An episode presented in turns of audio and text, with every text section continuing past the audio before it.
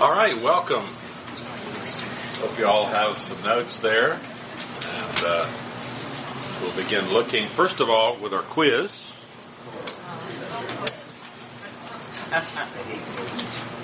quiz, you know. So, fortunately for Paul, he could choose whether to go to be with Christ or remain and continue to labor for Christ. False. You know, he debates whether which would be better, but ultimately he doesn't have any choice himself. God is in control of that for all of us. Perseverance in the faith is both the requirement for Christians and an evidence of true faith. What does that even mean by that? when we start reading about requirement for Christians, you know, we wonder about requirement for what? What does that uh, what does that mean? Um, is required of. Yeah, required of Christians yeah. I probably should reword that. Yeah. Obviously, works aren't required to be saved. You don't have to have works in the sense of perseverance in that sense, but it is uh, uh, an, uh, an essential aspect of true, genuine Christianity, uh, true evidence of Christian faith. Three, opposition to our cause as Christians is probably an inevitable result of standing for the gospel. True, it is, isn't it? Because there's hostility towards the gospel. Naturally, people don't want to be told, we don't want to be told that we are sinful, we're rebellious, and uh, we're sinners. That's not language that people want to hear ultimately. Our suffering is ultimately from the hand of God. True, ultimately, God's in control. What Paul said, it's been granted to you. Remember? It's been granted to you to suffer for Him.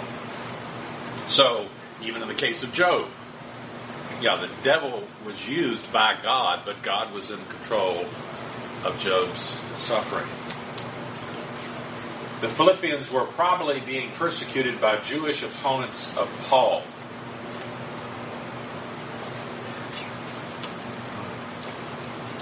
Well, we haven't talked about any Jewish opponents yet. That does come up, but we talked about when Paul says, You have seen in me, you saw the kind of suffering that I had. Your suffering is the same suffering as I had and I have now. So we think that's Roman opposition because he says, I see the suffering that you're going through, and it's the same suffering I had when I was at Philippi. That was by the governmental authorities. And you see now in me in Rome. So the opposition he's probably talking about right here is uh, Roman governmental uh, uh, opposition. All right. So we are looking at uh, this section, a call to sanctification, which is the main section in Philippians 127 through 230. We're looking at the duties of Christian citizenship. Because Paul uh, says, conduct yourselves, and the word he uses there, you remember, conduct yourselves worthy of the gospel. The word he used to con- is conduct, is the word conduct yourself as a citizen. And he uses that noun form back in, in chapter 4 later on. You are citizens of, you know, heaven. You have a heavenly citizenship. So he says, conduct yourselves as a Christian citizen. Certainly we have responsibilities as an earthly citizen to our government to conduct ourselves properly, but we also have a, a heavenly citizenship. And he says certain duties are required for that kind of citizenship, and he starts listing them like perseverance, continuing in the faith, standing firm, suffering is necessary. Uh, this is going to happen to us. One, if we live long enough, we're going to have to suffer for the gospel. The apostle Paul suffered; he's suffering now. The Philippians are suffering. So don't don't think that's going to be unexpected. We're looking now at uh, chapter two, uh, verses one through four, where Paul says another thing that we need as Christians is to be unified unified for the gospel, around the gospel. So he says in um, verse 1 of chapter 2. Therefore, if you have any encouragement from being united with Christ, if any comfort from his love, if any common sharing with the Spirit, if any tenderness and compassion. I say here, grammatically, verses 1 through 4 constitute one sentence with one main clause, one main idea, the command of verse 2a. He'll continue on to say, if there's any encouragement, if any comfort, if any common sharing, if any tenderness, then he says in 2 verse 2, make my joy complete. That, that exhortation, make my joy complete in verse 2a is based on this fourfold appeal of verse 1. These four incentives are stated in a four part if clause. So if this is true, if this is true, if this is true, if this is true, then make my joy complete. Paul begins 2 1 with a therefore. Paul says, in light of your suffering as Christians, a struggle you have in common with me that we talked about. The four if clauses each describe the kinds of blessings we all enjoy from being in Christian community, in a Christian community. Encouragement, comfort, sharing with the Spirit, tenderness, and compassion. But only believers experience these as a result of their salvation. They, though they are if clauses, they are not expressing actual doubt. They are assumed to be true. So these if clauses are assumed to be true. Um, this is a little hard to express in English what's going on here in the original text. Translators have a difficult time. You can have. I was trying to study some in English a little bit. You can the the English uh, example, for instance, would be something like this: If you if you if this is a free country, you have the right to speak. If I say to you, if this is a free country, you have well, we, we it is a free country. We assume that, but we're stating it sort of like an if. Um, sometimes uh, you could translate this as a sense, but you kind of lose the the significance of what's going on here. Uh, like in Colossians 3 1. If you are raised with Christ, set your mind on things above. The NIV translates that since there. Since you've been risen with Christ. But Paul, it's the same kind of formula here. So Paul wants us to think about this, to contemplate this, even though it's true. We might translate as surely as you have encouragement from being united with Christ, as surely as there's comfort from his love, as surely as there's sharing with the Spirit and tenderness and compassion. Now, the appeal here is primarily, you know, Paul is piling up words here. It's an emotional appeal. Um, it's a, it's not intended to function as you know. Let's let's separate these four things and kind of uh, take them apart and analyze them. They're not so much theological as a, as pleading. He's just pleading. These are common things that Christians know about and share. So he's saying, if you can imagine any good things from being a Christian, and surely you can, then make my joy complete, he says, verse 2. Then make my joy complete. If there is good things in the Christian life, and there are, then make my joy complete by being like-minded, having the same love, being one in spirit, and of one mind. Although make my joy complete is the main verb, as I said, it does not, in this instance, convey Paul's main thought. Paul's primary emphasis is that the Philippians strive for unity and humility. This is spelled out in the subordinate clauses that follow in verses, the second part of verse 2 through verse 4. Make my joy complete by being like-minded, having the same love, being one in spirit, one in mind. Uh, do nothing out of selfish ambition or vain conceit. Rather, in humility, value others above yourself, not looking on your to your own interests, but each of you to the interests of others. Um, as he did in 127, that you stand firm in one spirit striving together, Paul again addresses the issue of the Philippians' unity as the one matter that concerns him. So he first encourages them to be like-minded. Remember we said that when we think of Philippians, we think of a church that doesn't really have a lot of problems. It's not like we spent last year going through Corinthians and we were just dealing with one problem after another. But we don't think of the Philippian church as having a lot of problems, spiritual problems, but they did have one that Paul emphasizes here, and that's the question of the unity here. They were not as united as he as he would like. In fact, when he gets to chapter four, he has to call out two women by name.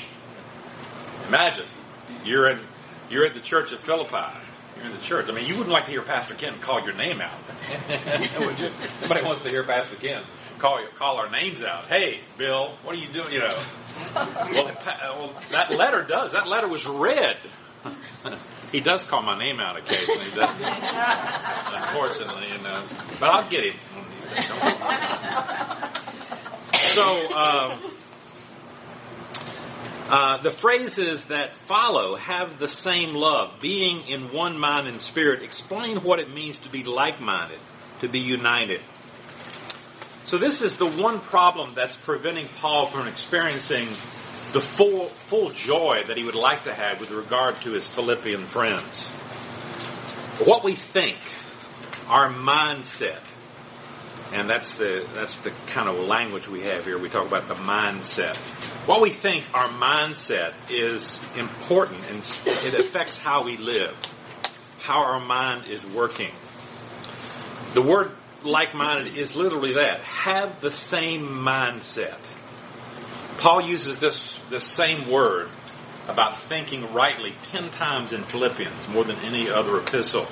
We'll see it again and shortly in chapter 2 verse 5 when he says, have the same mindset as Christ Jesus.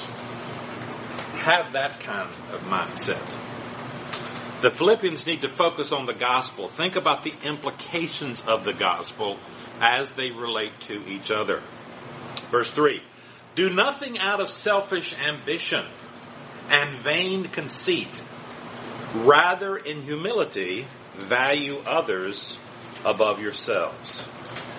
Verses 3 and 4 expand upon the idea of unity conveyed in verse 2. Each verse begins with a negative clause that is followed by a positive clause introduced with rather or but. It's the same word. It's rather in verse 3, it's but in verse 4, but it's the same word in the Greek here. Um, Paul's main concern here is indicated by the term humility. Humility is a uniquely Christian virtue. This is very hard for us to understand in the Western world because our Western world, our culture, has been so influenced by by Christianity that we think that what we think about things, about being humble, is people how people have always thought. And that's just not the case at all. Uh, this kind of thinking that Christianity brings to the world is totally opposite of the way people commonly thought in Paul's day. Uh, the Roman world, uh, in the Roman world, Paul's day, humility was considered a shortcoming. Humility would be considered a weakness. Uh, Rome, like most ancient cultures, was a shame and honor culture, in which strength is what matters. You got to show yourself strong. The idea of being humble, that, that, that's just terrible. That's awful. That's, that's a real weakness. No one would, would have that kind of attitude. So this was to be avoided. Humility was to be avoided in the ancient world and the Roman world. But Christianity changed the culture of the Western world, and today it's quite common and accepted, you know, that humility is good. Now that's changing. You know, now we have all kinds of people who want to promote their greatness. You know, just watch the professional sports. You know, and athletes are constantly telling us how great they are and how wonderful they are and you know and stuff like that you don't see too much humility it's not considered the way to promote yourself today to be humble but it wasn't in the ancient world and this is really countercultural, what Paul is saying here. In humility, value others above yourselves. Paul, in effect, defines humility in this context by its opposition to such expressions as selfish ambition and looking to your own interests. interests. Remember, Paul had already said in, in Philippians 1.17, um, the former preached Christ out of selfish ambition. Remember, he talked about how that he is now, when he's giving that missionary report in chapter 1, he said, you know, things have worked out for the gospel, for the good of the gospel. Because people in the Praetorian Guard and other people know that I'm here for the cause of Christ. But there's some some bad stuff going on. Some people are preaching Christ for the wrong motives, for their own selfish ambition, looking to their own interests. That's the, the same idea here. So Paul instructs the Philippians to value others above themselves. That doesn't mean that we have to have false or unrealistic uh, uh, assessments of our own gifts. Not everybody's maybe as smart as you are. You may be smarter than a lot of people. You may have more talents than a lot of people. That's just the way God has created us, you know. Uh, some people may not be as beautiful looking as I am. You know, I just have to. I have to face that. You know what I mean? It's just, you know, I just had to face it. He's wonderful. Yeah, see, there it is. There it is. There it is. There's the truth coming. There you go. So, Paul is not asking us to consider others somehow morally superior than ourselves. What Paul means is that consideration of ourselves must be preceded first by consideration of others. We're going we're going to think about ourselves. Uh, we're going to uh, always be concerned about ourselves, but remember, Paul tells the Romans be devoted to one another in love, honor one another above yourselves. That's not easy to do, obviously. But if we do that, it'll go a long way towards making us unified and removing disharmony from among us in our relationships. Verse 4 Not looking to your own interests, but each of you to the interest of others. This verse clarifies verse 3. This is how one considers the others as more important than oneself, by not looking out for oneself, but especially the needs of others. Most of the time, the major obstacle to unity is often not the presence of legitimate differences of opinion, but self-centeredness. You know, my opinion has to take precedence over your opinion. I want my way. And so shifting attention away from our own interest, our own desires, that becomes the real challenge here. The Greek word has, uh, in this verse, suggest a translation like not looking out for your own interest only. It doesn't say that in the NIV, but it kind of suggests that, that Paul is aware you're going to look out for your own interest. Uh, remember the commandment that Jesus says, love your neighbor as yourself. It doesn't say to love yourself. Jesus knows you're going to love yourself. Love your neighbor as you, we know you love yourself. Everybody loves themselves. But you've got to apply that same kind of love to others. So we naturally look out for our for ourselves, and he insists that that this self-centeredness that looks only to one's own rights and own plans must be replaced by a broader outlook to include, the interest of one's fellow Christians.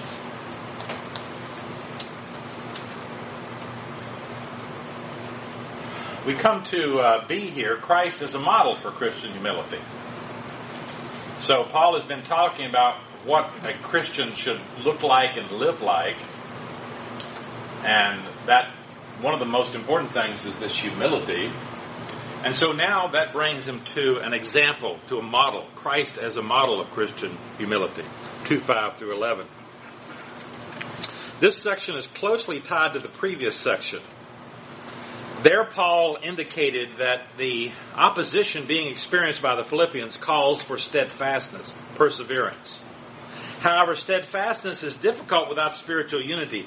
And if unity can come about only from an attitude of humility, then it's important to reinforce the critical importance of humility in the hearts of the Philippian believers. And what better way to reinforce this thought than by reminding them of the attitude and conduct of Christ to whom they are united in faith? When admonishing the Corinthians to contribute previously uh, generously for the sake of the poor in Jerusalem, Paul set before them the example of Christ. Though he was rich, yet for your sakes he became poor, so that you through his poverty might become rich. Similarly, here Paul appeals to the spirit of servanthood that brought Jesus to his death. Well, let's look at that. This is a very famous passage in the book of Philippians and uh, it's been studied over and over again. Has all kinds of theological import. Um, there's all kinds of books just written on these verses. just books this thick. Many, many books written just on this. There are lots of problems of translation here and difficulty.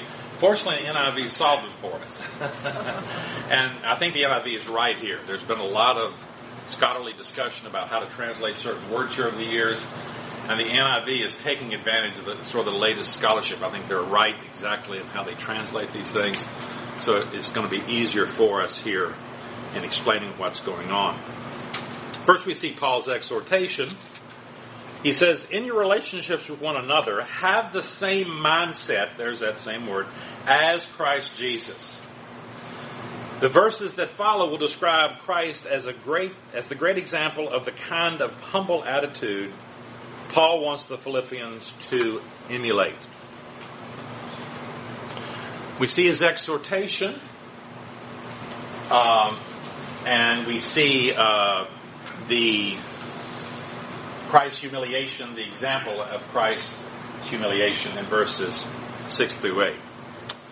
Verses 6 through 11 can be divided into two parts. Verses 6 through 8 speak of Christ's humiliation, and verses 9 through 11, Christ's exaltation.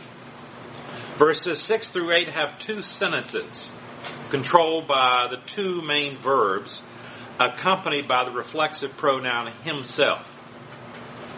So verses 6 through 8 have two main sentences. The first one is, He made himself nothing there's the first main thought. And the second one is, he humbled himself. The basic thought in verses 6 through 8 is that the divine and pre-existent Logos did not regard the advantage of his deity as a reason to avoid the incarnation. So I said the pre-existent Christ. What do I mean by that? I remember uh, one of my teachers telling me one time that he was teaching in a Sunday school somewhere uh, years ago, and he was teaching about the fact that that Christ existed before he was born in Bethlehem. And some people got very upset with him that he was teaching that. They thought that was wrong. No, it's not wrong, is it? It's truth. It's the it's what the Trinity's all about. So we talk about pre-existence. So the Son of God existed before he became a human being or before he took on humanity. Father, Son, and Holy Spirit eternal. And sometimes we call that that divine part of Jesus the Logos, because that's what that's the word that's used, remember in John 1 1. In the beginning was the Word, that's John's term. In the beginning was the Logos and the Word was with God, and the Logos was God. So he's distinguishing between the Logos, the second person of the Trinity, and the Father there. So we're talking here about the pre-existent Christ. Christ is the term that really means Messiah. So sometimes we, you know, use a lot some terms interchangeably here, but it's the really the pre-existent Logos, the pre-existent Son, and so forth here. So the divine and pre-existent Christ did not regard the advantage of his deity as the reason to avoid the incarnation. Incarnation means his enfleshment. The Word became flesh. He became, he took upon himself humanity. That's the incarnation. Instead, he was willing to regard himself as nothing by taking on human form. Then he further lowered himself in servanthood by obeying God to the point of the humiliating death of the cross. So we see the initial statement here in 2a, who being in the very nature God. Paul trying to explain what could not be observed but can be believed about Christ's prior existence. I guess I need a verb there. Paul is trying to explain what could not be observed but can only be believed about Christ's prior existence as God. Jesus possessed whatever qualities or attributes necessary to make him God. Jesus Christ possessed everything that was essential to being God. He was truly God. Um, and so, that's, this is an important point. We talk about the deity of Jesus, the deity of Jesus Christ. Uh, this was something that was debated in the early church for a couple hundred years because scripture has certain statements that may sound like that Jesus is not really uh, pre-existent, he was not really equal with God and so forth. Uh, this is a passage that clearly shows his equality with God, but and so uh, this heresy of denying the deity of Jesus Christ is called Arianism. Arianism.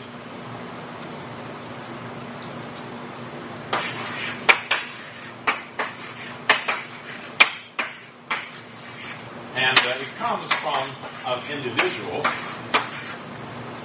a man who was a elder um, in the church at Alexandria. He lived from about 250 to 336.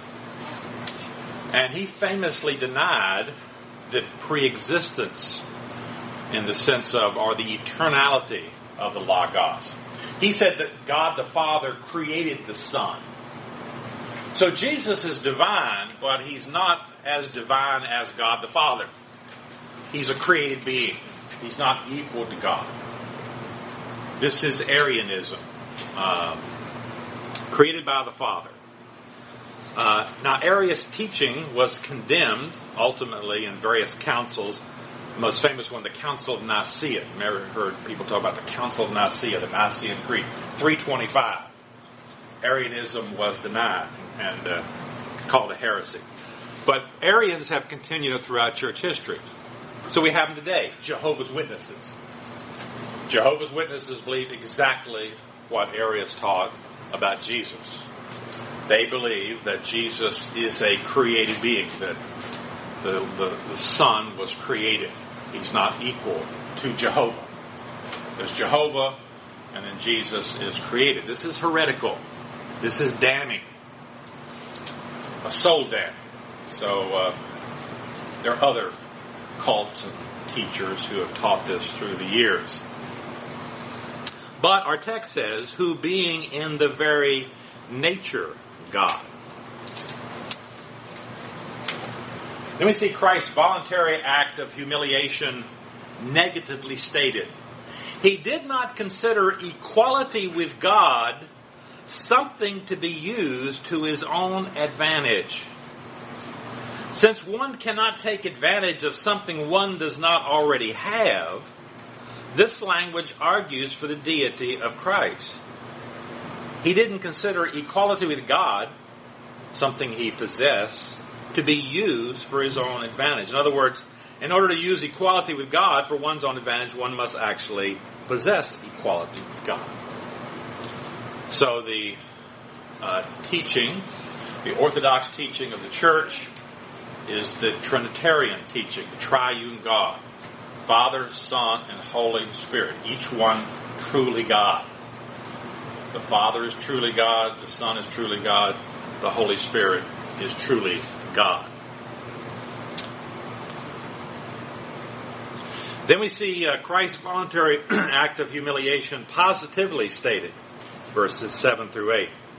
Rather, he made himself nothing, taking the very nature of a servant, being made in human likeness, as God our Lord made himself nothing by taking the nature of a servant and by being born like other human beings. He did not exchange the nature of God for the nature of a servant, but manifested the nature of God in the nature of a servant. The word servant is actually that Greek word doulos we talked about. Slave, you know, it's a very low kind of thing. The next two participle phrases, taking the very nature of a servant and being made in human likeness, are designed to indicate the manner the manner, the way in which Christ made himself nothing. How did he make himself nothing? By taking the very nature of a servant and being made in human likeness. The phrase taking the very nature of a servant is expanded and explained by being made in human likeness. The first phrase stresses Christ's attitude of servanthood, but the latter phrase simply reminds us that he gave expression to that attitude of servanthood by becoming a man. The word likeness, made in human likeness, as well as the word appearance in 2.8, is used primarily because Paul wants us to understand that in becoming human, Christ did not cease to be divine. In other words, it's very difficult to explain the Trinity and the Incarnation to us in human language. And Paul uses words here. He uses words like, um, uh, he uses words like likeness, uh, in the very nature of being made in human likeness. And so you, you know, you will have to explain what that meant, human likeness. And then he says in verse 8, found in appearance as a man. Um, these words, likeness and appearance, allow for the idea that though Christ is similar to our humanity in some respects, he's also dissimilar in others. The similarity with us lies with his true humanity. He was truly human, truly man. In his incarnation, he was like in the sense of the same as. The dissimilarity with us is what Paul talks about in Romans 8 3 that God sent his own son in the likeness, the same word we have here, the likeness of sinful flesh. His human nature was not sinful like us. And at the same time, he never ceased in his humanity to being equal with God. So these are difficult terms, and Paul is trying to explain to us how that Christ had a human nature. He was like us, but not like us in the, six, in the sense that his human nature was sinful. It was not fallen in the sense of our Adamic nature. So he was God living out a truly human life. And all that's, try, Paul is trying to safeguard that by this expression and the word appearance in verse 8. So Paul is saying here that Christ refused to exploit his divine status or use it as an opportunity for self glorification. He took up the cross, not the crown, at his first coming. For him, equality with God meant giving up privilege. It meant humbling himself. It meant serving as a slave. It meant spending himself, obeying God, dying a slave's death on the cross. So being equal with God meant making himself nothing, as he says here, rather than getting. Giving rather than getting. And in doing that, he really reveals to us the nature of God. Here's what God is like. Verse 8, and being found in appearance as a man, he humbled himself by becoming obedient to death even death on a cross. Paul picks up the reality of the incarnation and spells out how Christ behaved while in the form of a servant.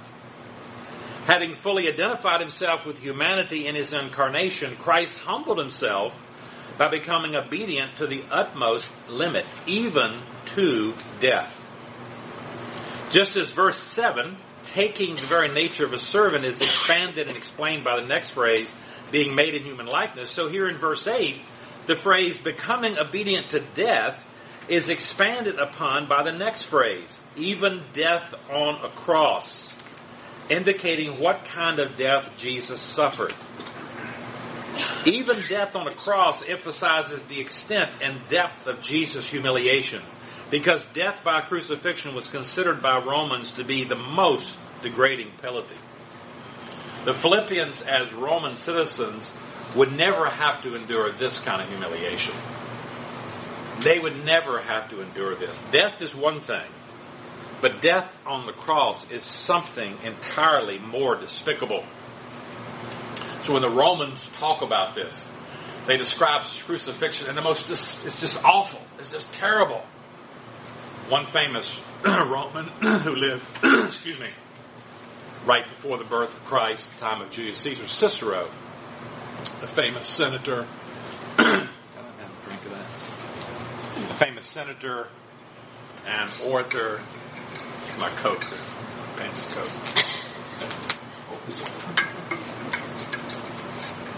a famous orator and senator, he talks about crucifixion. He says this The very word cross should be far removed, not only from the person of a Roman citizen, but from his thoughts, his eyes, and his ears. And that to crucify someone was to hang him to the tree of shame. He says in another place, it is a crime to bind a Roman citizen. To scourge him is a wickedness. To put him to death is almost parricide. That is like killing your parents. What shall I say of crucifying him? So guilty an action cannot by any possibility be adequately expressed by any name bad enough for it. So this was a Romans just thought this was this the most despicable thing, you know. You're up there naked on the cross. Sorry to say, but our Savior was naked on the cross. The most despicable kind of death that you can imagine. And that's the point. The Philippians would never have to endure this kind of thing. Now, no one in Philippi used the cross as a symbol for their faith. Uh, no one in Philippi uh, had gold crosses embossed on their Bibles.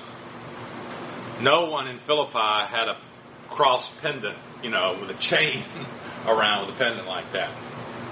Early Christians didn't adopt the cross as a symbol for their Christianity.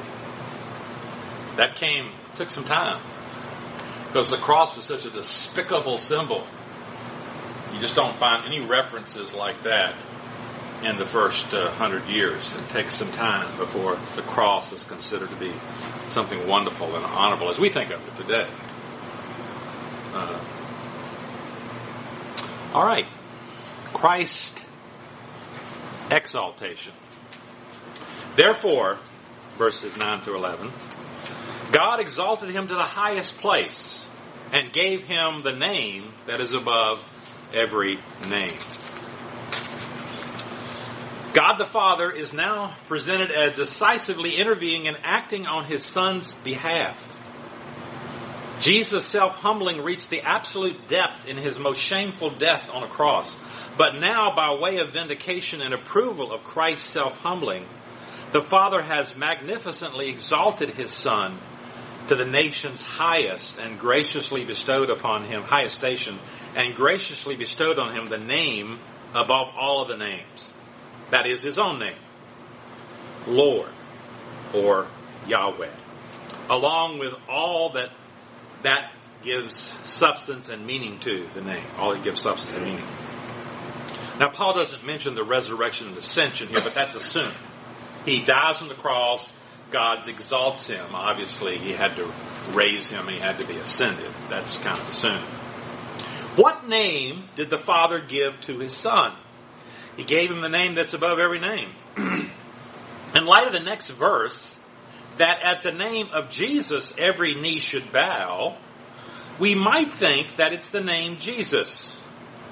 But because of the chronological sequence presented in this passage, the giving of the name must have taken place after the cross.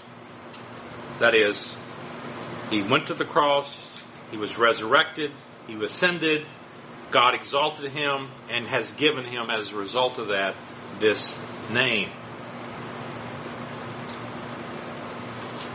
So, uh, since the giving of his name came after the cross, we can rule out the identity of the name in view here as being Jesus. Since he was given this name at his birth, remember? But after he considered this, an angel of the Lord appeared to him in a dream and said, Joseph, son of David, don't be afraid to take Mary home as your wife, because what is conceived in her is from the Holy Spirit. She'll give birth, and you're to give him the name Jesus, because he will save his people from their sins. A more likely identification of the name is Lord, the equivalent many times of the Old Testament Yahweh. This is supported by the thought of verse 11. And every tongue acknowledge that Jesus Christ is Lord to the glory of God the Father. So what I'm arguing here is that God gives him his own name here. Um, this exaltation and uh, giving of this name is expressed clearly here in Acts 2 33 through 36. Exalted to the right hand, this is Peter speaking on the day of Pentecost. Exalted to the right hand of God, he has received from the Father the promised Holy Spirit and has poured out what you now see and hear. That is, Jesus did. For David did not ascend to heaven, and yet he said, The Lord said to my Lord, Set at my right hand until I make your enemies a footstool for your feet. Therefore, let all Israel be assured of this God has made this Jesus, whom you crucified, both Lord and Christ. So, what Peter is quoting here is Psalm 110, verse 1. The Lord said to my Lord, Sit at my right. Uh, the Lord said to my Lord, Sit at my right hand until I make your enemies a footstool for your feet. Remember, Pastor Ken talked about this, I think, last week when he was talking about uh, taking the Lord's name in vain and so forth. So, when we look at our Bibles in the Old Testament, the name Lord actually designates two different Hebrew words. He talked about this. So, when you see it in kind of all caps here, that's the name Yahweh or sometimes Jehovah, and it's God's personal name. It's a, it means uh, Yahweh. So it's a name, like Bill. Lord's not a name; it's a title. Uh, so it's little, it's little, it's not as accurate as it could be, uh, because when you say the Lord said, th- that's, that's like a title. It's not a title; it's actually a person's name, a person's name, Yahweh. But remember, he explained to us how this came about because of the commandment not to take the name of Yahweh in vain, Jews stopped pronouncing the name. Remember, he said that his Hebrew professor, when he got to the reading the Old Testament, and he would read in the Hebrew and it said Yahweh there, he would say the word Adonai, which is a title that means Lord. And the reason he did that was that's what Jews did originally. So if you had a Hebrew Bible and you looked at the Hebrew Bible, it has the consonants for the word Yahweh, but the vowels underneath, the Hebrew puts the vowels underneath, is actually the word Adonai. Now today, Jews won't even say Adonai, they'll just say the name. And if you ever look on a website somewhere and you see somebody doing this, you're dealing with a Jew, a Jewish person. They will not even write G O D. They write G kind of underline D like that. You know, this is an Orthodox Jew that you're dealing with. So the point here is that the Lord is Yahweh. David is writing and says, You know, the Lord, Yahweh, says to my Lord, the Messiah, So the Lord says to the Son, in a sense, the Messiah, set at my right hand until I make your enemies a footstool for your feet. And that's what's happening right now. He's sitting at the right hand. So the point is that here in Acts, Peter is saying, he's quoting that and saying, he's been exalted and he's sitting at the right hand. And he's giving him this name, he's giving him his name, Lord.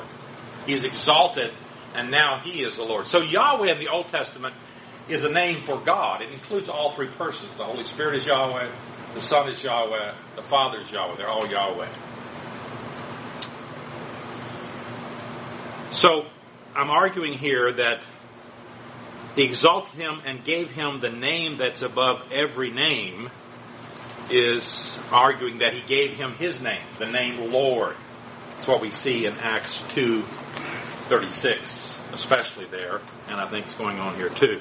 Verse 10 that at the name of Jesus, every knee should bow in heaven and on earth on, and under the earth, and every tongue acknowledge that Jesus Christ is Lord to the glory of God the Father.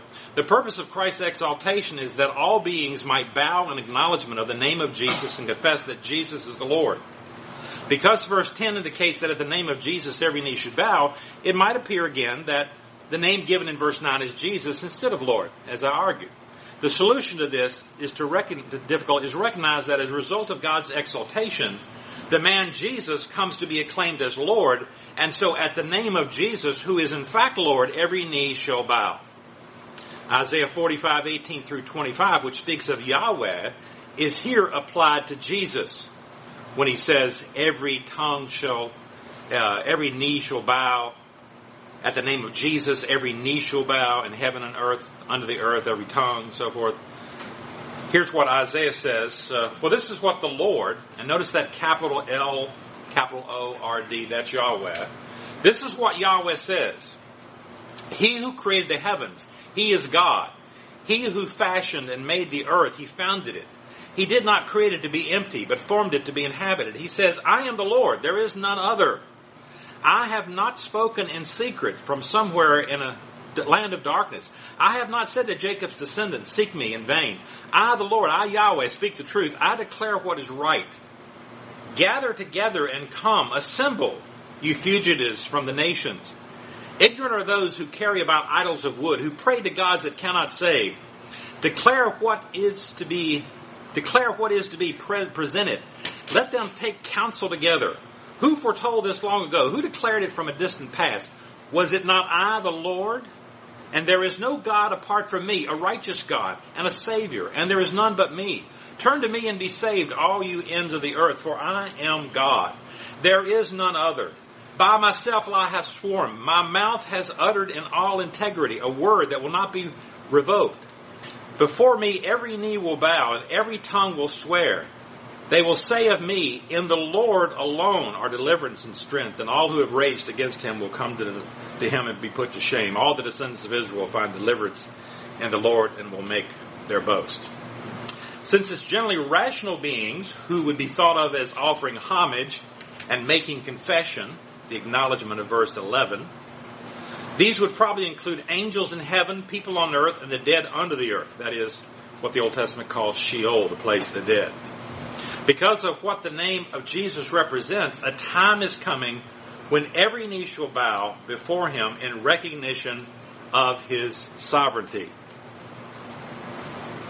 This will take place, of course, at the great white throne. Then I saw a great white throne, and him who was seated on it. The earth and the heavens fled from his presence, and there was no place for them. I saw the dead, great and small, standing before them, the throne, and the books were open. Another book was open, which is the book of life. The dead were judged according to what they had done as recorded in the books. The sea gave up the dead that were in it, and the death and Hades gave up their dead that were in them. And each person was judged according to what they had done. Then death and Hades were thrown into the lake of fire. The lake of fire is the second death. Anyone whose name was not found written in the book of life was thrown into the lake of fire. Submission, I say here, will be expressed not only by bending the knee, but also by verbal confession. Even those responsible for the suffering of the Philippians, who now proclaim that Jesus, Caesar is Lord, will one day acknowledge that the Lord is in reality Jesus, whom the Romans crucified. Paul does not imply that this is some sort of universal salvation, but he simply means that every personal being will ultimately acknowledge Christ's lordship. They will bow to his sovereignty at the great white throne. Even if they're not now yielding to it, when they're brought before that throne, they will have to submit to his authority. So this ultimate confession that Jesus is Lord, Lord, that Jesus is Lord is apparently Paul's indication of the name granted Jesus at his exaltation, following the cross in verse 9. The name Lord, with all the dignity and divine prerogatives that this implies, will eventually be recognized by every creature. Of course, the Son was always divine as to his nature, but the exaltation after the cross, following the cross, grants to him a dignity commensurate with his nature and far superior to his humble state on earth. Paul concludes with a doxology here to the glory of God the Father. Recognition of Christ's lordship fulfills the purpose of God the Father and so brings glory to God. Sorry to go so late. Let's pray. Father, thank you for our time together today. Help us, Father, to meditate on this important idea of the humility of Christ, the humiliation of Christ, and give us uh, a feel for that, a taste for that, a mindset for that, that we might uh, respond in our own lives with a similar kind of thinking and acting. We pray in Christ's name. Amen.